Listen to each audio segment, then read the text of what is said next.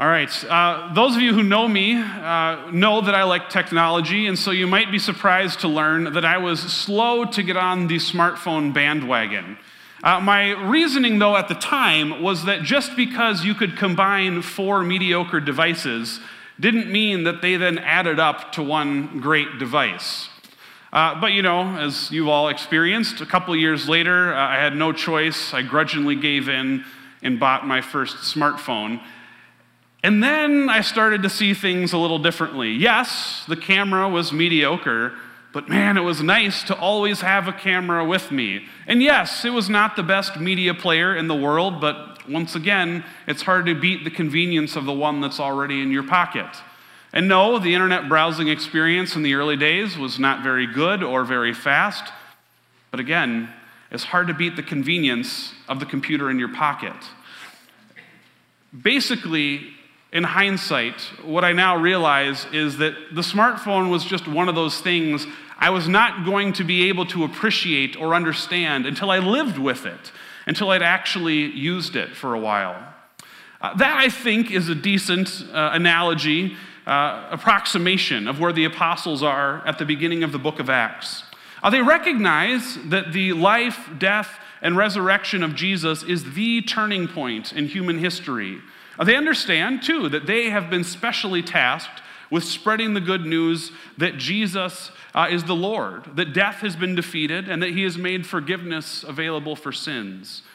But as we move forward in Acts, uh, we start to get the impression that they don't fully grasp the entire significance of what God has done through Christ. In fact, Luke gives us a hint right away uh, in Luke 1 6 through 8, uh, right before Jesus' ascension, uh, the disciples ask him one more time, uh, Lord, is, is now the time that you're going to restore the kingdom of Israel? Uh, and Jesus tells them that's above their pay grade, but he then proceeds to give them uh, what we would call the Great Commission. that is, their orders to bear witness to the truth about him in Jerusalem, in all Judea and Samaria, and even to the ends of the earth. In other words, while the apostles rightly recognized that, that the resurrection had revealed Jesus as Israel's king, uh, they hadn't yet seen that his lordship extended not just to Israel, but to all the earth. Now, if you're a first time reader of Acts, I think a logical question at this point would be okay, but how are Gentiles, that is, non Jewish people, going to be made to understand and believe uh, that Jesus is in fact their king? I mean, if even Jesus' own disciples, uh, Jews raised from birth to expect the Messiah, don't yet understand it, how can we expect Greeks and Romans and Egyptians and Ethiopians to understand it? Well, it's a good question.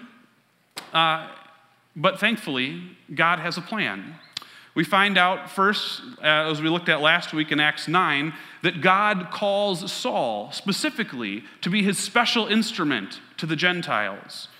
Uh, and Saul, Paul tells us himself in Galatians uh, that God not only called him, he then later gave him special preparation for the task. And as it turns out, it doesn't hurt uh, that Paul has a genius for talking to non Jewish people about Jesus.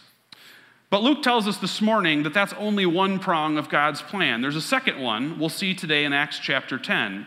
Uh, God has called, called Paul and sent him to the Gentiles, but God wants one kingdom and one people of God, not two. And the risk, as things now stand, is that you, you could see how we could end up with one predominantly Gentile church under the teaching of Paul, and one predominantly Jewish church under the teaching of Peter and the other apostles. And so, to prevent this, what God is going to do in Acts 10 is to orchestrate an event that will demonstrate conclusively to Peter and to other Jewish believers who come with him that the message about Jesus is for all people that there is one message, one spirit, and one church for all who believe in Jesus. Uh, to do this, um, God chooses a Roman centurion and um, uh, named Cornelius and Peter, and he sends each of them a vision. Now, Cornelius is an interesting choice. Uh, on the one hand, he's a Roman centurion, and that alone is going to be enough to earn him the animosity of many Jews. His position uh, symbolizes, it just represents, you know, pagan Roman oppression to them.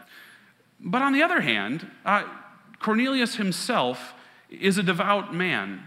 He knows only a little about Israel's God, but what we learn is that he lived faithfully in light of what he knew.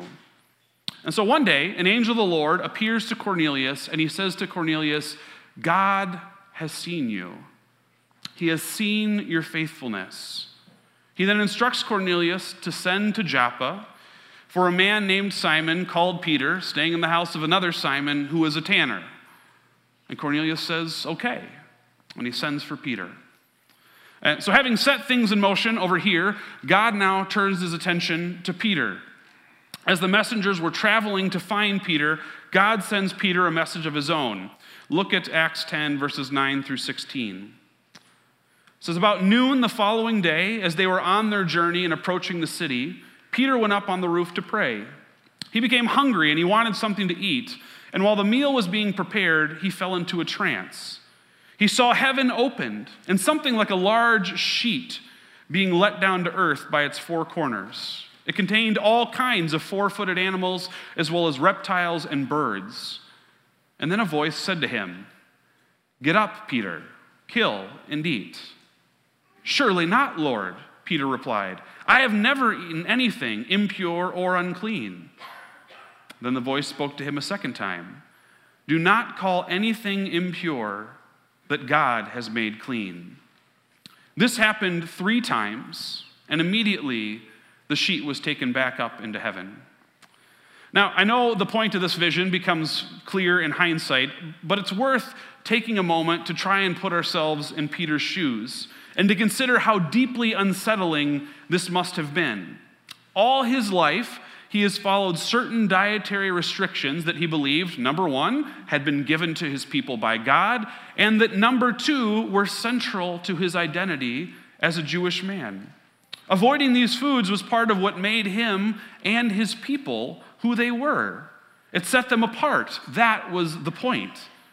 For Peter, if he eats these foods, he is essentially erasing the line that God himself had drawn between Israel and other nations. Now, this presumably is why Peter has to be shown the vision three times, and why even then he refuses to kill and eat, even though he recognizes the voice speaking to him is the Lord. Uh, I had an analogous experience, a similar experience, much lower stakes in my own life about 10 years ago. Uh, I, one day I got home from work, I changed, I set out for a jog as I liked to do, but a couple minutes into my run, I started to experience just severe acute pain in my left knee.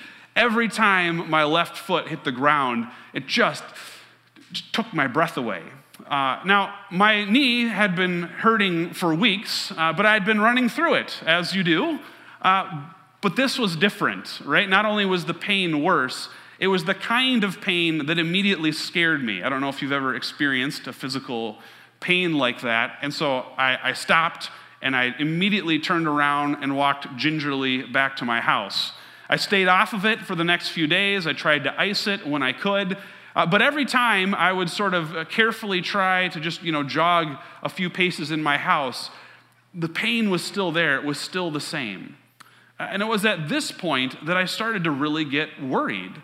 And I had to confront the possibility uh, what if I never run again? Uh, what if I go to the doctor and the doctor says to me, shut it down? You know, take up cycling, take up rowing, but your running days are over. Now, I know this is going to be really weird to those of you who are not runners, but that was really hard for me. It was harder than I ever would have expected. Uh, it didn't just make me sad. Uh, you see, I had been a runner my whole life, and somewhere along the line, I had made that part of my identity. It was part of how I thought about myself. And so, as I considered the possibility that I might never run again, it was, it, it, it, was an attack on my own identity. If I thought of myself as a runner and now I couldn't run, what did that make me now? That, I think, is what Peter has to confront in these visions. Not just a simple instruction, but a change in the way that he understands himself and his identity as part of the people of God. It's why the vision leaves him perplexed. What can it mean that God would tell him not to call impure or unclean the things that God has made clean? And just as an aside, I think it's really interesting that God doesn't drive that point all the way home. I mean, why not show Peter the vision three more times, nine more times, until Peter can't escape the conclusion? But God doesn't do that. He leaves Peter to ponder it. Peter has to take that last little step to understanding by himself. But what God has done is He has prepared the ground. Uh, he has prepared Peter for the task, He has made him ready for the job ahead. At this point, as Peter is mulling over the vision, uh, the messengers from Cornelius arrive, and we get this great moment uh, where the Holy Spirit kind of taps Peter on the head and says, Peter, the messengers that just arrived, they're for you. Go downstairs and leave with them. I sent them. And Peter, like Cornelius, obeys. Okay. And the next morning, uh, he leaves and returns with those messengers to go back to, to Cornelius' house.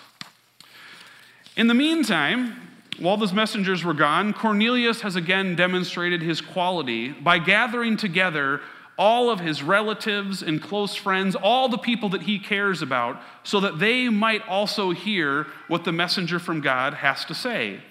Uh, so when Peter arrives, he finds not just Cornelius and not just his household, but a huge gathering besides. And before we get to Peter's message, I, I want to remind you that up to this point, uh, the church demographically has been overwhelmingly Jewish. I think if you were to guess that it was 99% Jewish, that'd probably be pretty accurate at this stage. And the main reason for that, of course, uh, is that those who believed in Jesus were under the impression that they had not switched faiths or religions at all. Uh, they had been the people of God, the descendants of Abraham before, and they were the people of God, the descendants of Abraham now. All that has changed is that their Messiah, the Jewish Messiah, had come, and they had given their allegiance to him. Uh, so it should come as no surprise that the gospel had spread first to those who had been expecting it. But that's now about to change. And Peter recognizes that as he stands before a multinational, multicultural gathering of people. We have this great moment where Peter uh, we see Peter put the pieces together. All of a sudden, standing before this room of God fearing Gentiles with that powerful but confusing vision playing over and over in his mind, Peter gets it. God does not show favoritism. Look at verse 28. Looking at this group, he says to them, You're well aware that it's against our law for a Jew to associate with or visit a Gentile, but God has shown me that I should not, uh, that I should not call anyone impure or unclean. So when I was sent for, I came without raising any objection. May I ask then why you sent for me? Peter gets it. God had sent him that vision to prepare him for this moment. And in return for this, Peter gets just one of the great openings for sharing the gospel of all time. Uh, Cornelius in answer to Peter's question, he recounts his own vision and he wraps up the story by saying, So that's why we're all gathered here in the presence of God to hear what the Lord has commanded you to say to us. You know, how's that for an opening? Uh, Peter's certainly not going to turn it down. He immediately does as he is asked. Look at verses 34 to 35. It says, Then Peter began to speak. I now realize how true it is that God does not show favoritism but accepts from every nation the one who fears him and does what is right. Then check out this next line. You know the message God sent to the people of Israel, announcing the good news of peace through Jesus Christ, who is Lord of all. The good news of peace through Jesus Christ, who is Lord of all. He then recounts the story of Jesus' life and death and resurrection and concludes with the statement that everyone, everyone who believes in him receives the forgiveness of sins in his name. Now, I don't want you to miss this. Uh, this is the moment that Peter recognizes that what God has done in Christ is larger and greater than he had ever previously imagined. I mean, in Acts 1, he's still thinking of Jesus as the king of Israel. But here, now, looking at this room full of Gentiles, he realizes Jesus is their king too. He is king of all people Jews, Gentiles, Greeks, and Romans, everyone. He realized that Jesus had brought salvation not just to the Jews, but, his words, not mine, to everyone who believes in him. In other words, what Peter realizes is that the gospel must be preached to all people because Jesus is already Lord of all people. How can Peter refuse to share the message that Jesus is Lord and Savior with these Gentiles when God has already made Jesus Lord and Savior of these Gentiles? All right, I've got a, I've got a little intellectual exercise for you. Bear with me for a few minutes. Uh, I'd like you to imagine that you grew up with one set of very wealthy grandparents. Uh, you lived close to them, uh, you went to their house often, and, and usually when you were there, uh, you would play you, because you became good friends with uh, kids who were neighbors of your grandparents, lived right across the street. Uh, you guys all got along great. You played together all the time. Uh, you often spent the whole day together, first at one house, then the other. And you often, you'd have meals at their house. They would have meals at your grandparents' house. Uh, and because of that, your grandparents really got to know them and care for them and really enjoy watching them grow up. Uh, and as you've grown up, uh, you've kept in touch, you, have stayed friends, uh, but your lives have taken very different courses. Uh, your life, praise God, has, has gone great. Um, God's been good.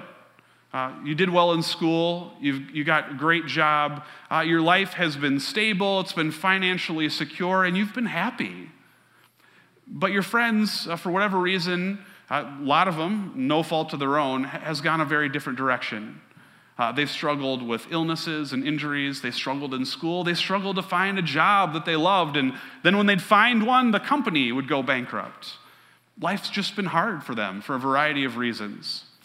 And so, years later, when you hear that your grandparents have passed away and that they've left a large estate with, with plenty of money, uh, the first thing that just pops into your head is that the family should really give a gift to these friends. Uh, and the more you think about it, the more you like it. Uh, you decide it's not only the, the, the right thing to do, you decide this is a great way. What a great way to honor your grandparents who you knew cared for these kids. Uh, so you, when the executor calls the family in to read the will, you're, you're nervous because uh, you want to bring it up with the family, but you know you don't know how people are going to respond. People get weird about money, uh, but but you're you're committed. So you stir up your courage. You're getting yourself ready to make your case. But then, as you sit there listening to the reading of the will, your your anxiety slowly turns to surprise, and then joy, as you realize the executor just read the names of those friends and those neighbors. You realize that you don't have to have this conversation with your family because your grandparents already wrote those friends into their will, just as though they were already family. They were already going to receive an inheritance. My guess is that in the very early days, the apostles were already realizing that the news about Jesus was just, it's too good, too big to confine to one nation and one people. Uh, we get little glimpses, we get great little glimpses like Philip, uh, the Ethiopian court official, uh, where they start to see that. But what I love about this story is before they can really get together and really hash that out uh, to decide if or how they should share the good news with Gentiles and how they could maybe incorporate them if they believed, they find out that God has already made the decision for them. The Gentiles are, as it were, already in the will, already co heirs with Israel, because God has already made Jesus king of the Gentiles as well as king of the Jews. As we return to Luke's narrative, uh, Peter is just wrapping up his message about Jesus but before he's even finished talking, we're told, something literally world changing happens. Let's pick it up in verse 44. It says, While Peter was still speaking these words, the Holy Spirit came on all who heard the message. The circumcised believers who had come with Peter were astonished that the gift of the Holy Spirit had been poured out even on Gentiles, for they heard them speaking in tongues and praising God. And then Peter said, Well, surely no one can stand in the way of their being baptized with water. They've received the Holy Spirit just as we have. So they ordered that they be baptized in the name of Jesus Christ. They then asked Peter to stay with them for a few days. Now, two notes here. First, and this is important, it becomes important down the road in Acts.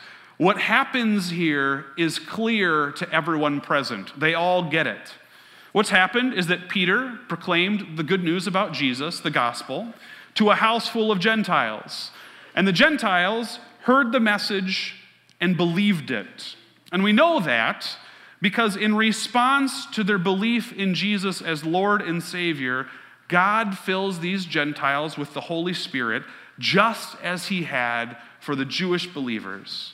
And crucially, Peter and the other circumcised believers recognize that the same gift that God had given them at Pentecost had now been given to these Gentiles, and it had been given in response to their faith in Jesus and in response to that faith alone. Everyone sees it and everyone understands it. Second, this moment marks a tectonic shift in the mission of the church. From this point forward, the gospel will be shared intentionally with all people.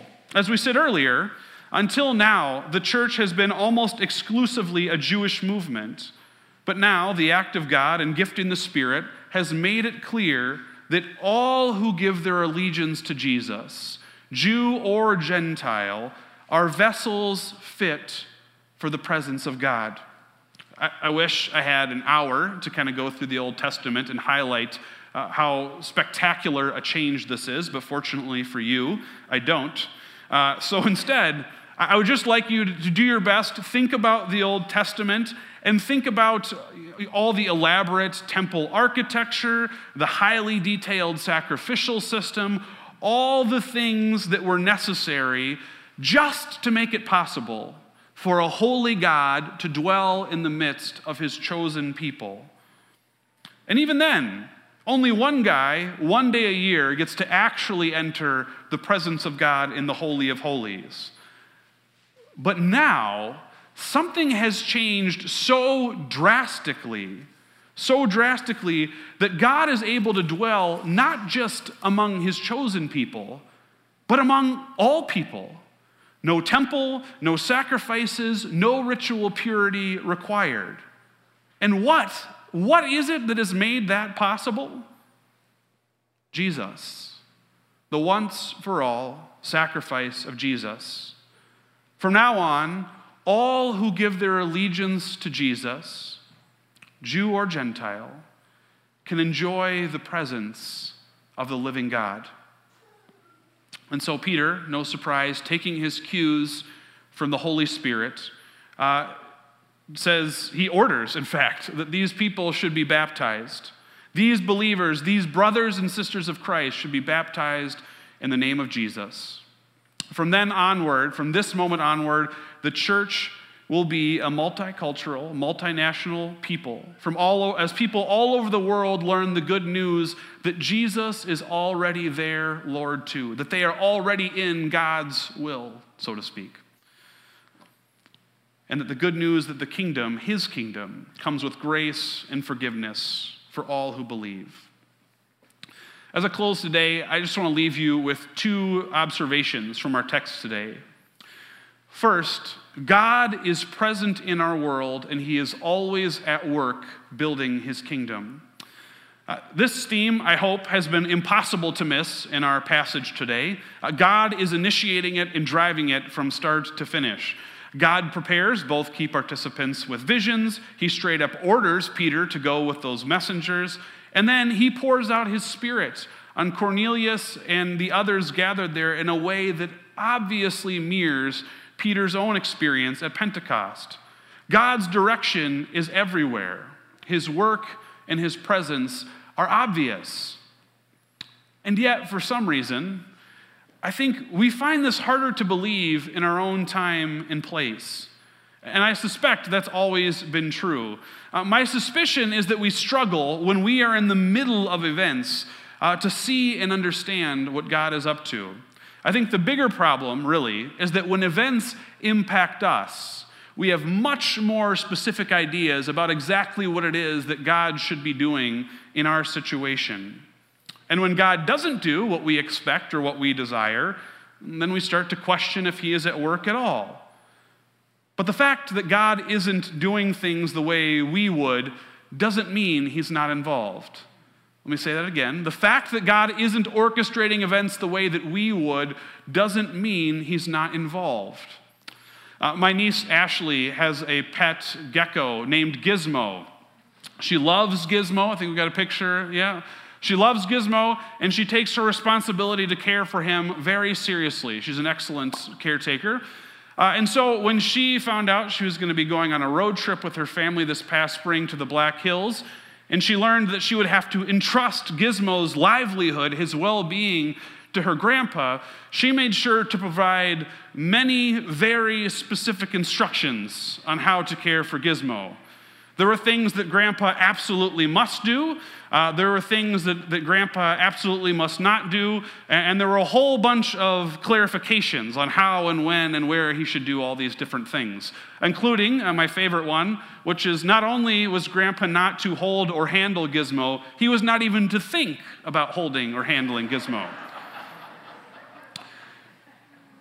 I share that because I think sometimes, if we're honest, that's what we would like to do for God, right?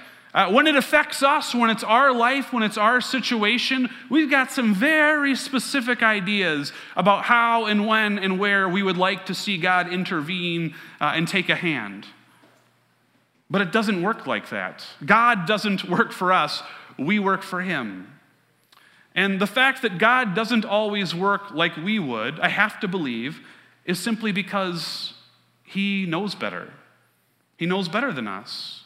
God sends Peter this perplexing and even troubling vision because he knows that he was about to send Peter on a mission that Peter would have otherwise refused.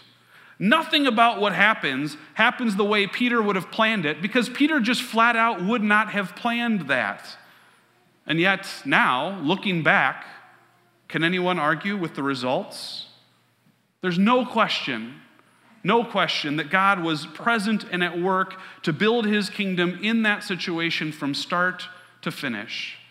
And God is just as present, working just as much to build his kingdom right here today as he ever has been. Second, God chooses to work with and through us to build his kingdom. Uh, in a way, I think this is a good illustration of the previous insight.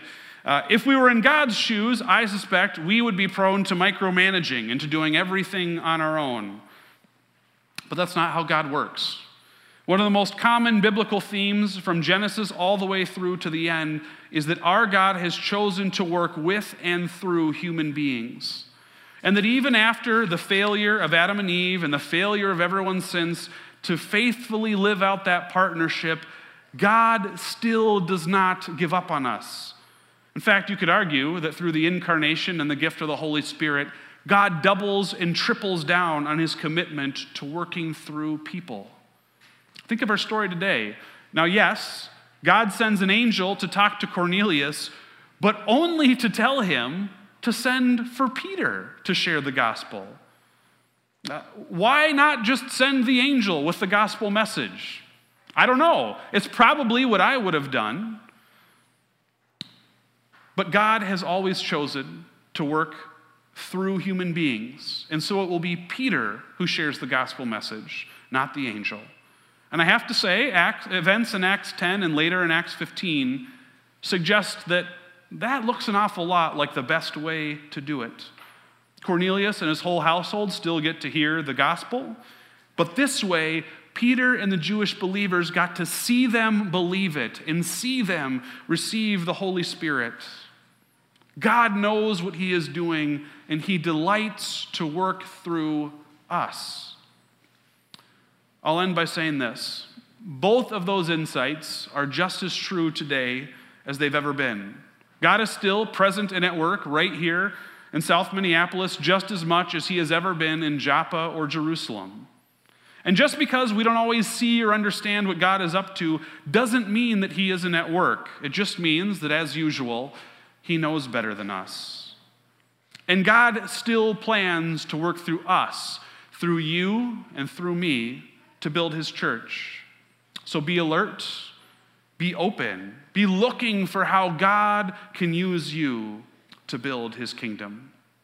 Would you bow with me as we close in prayer?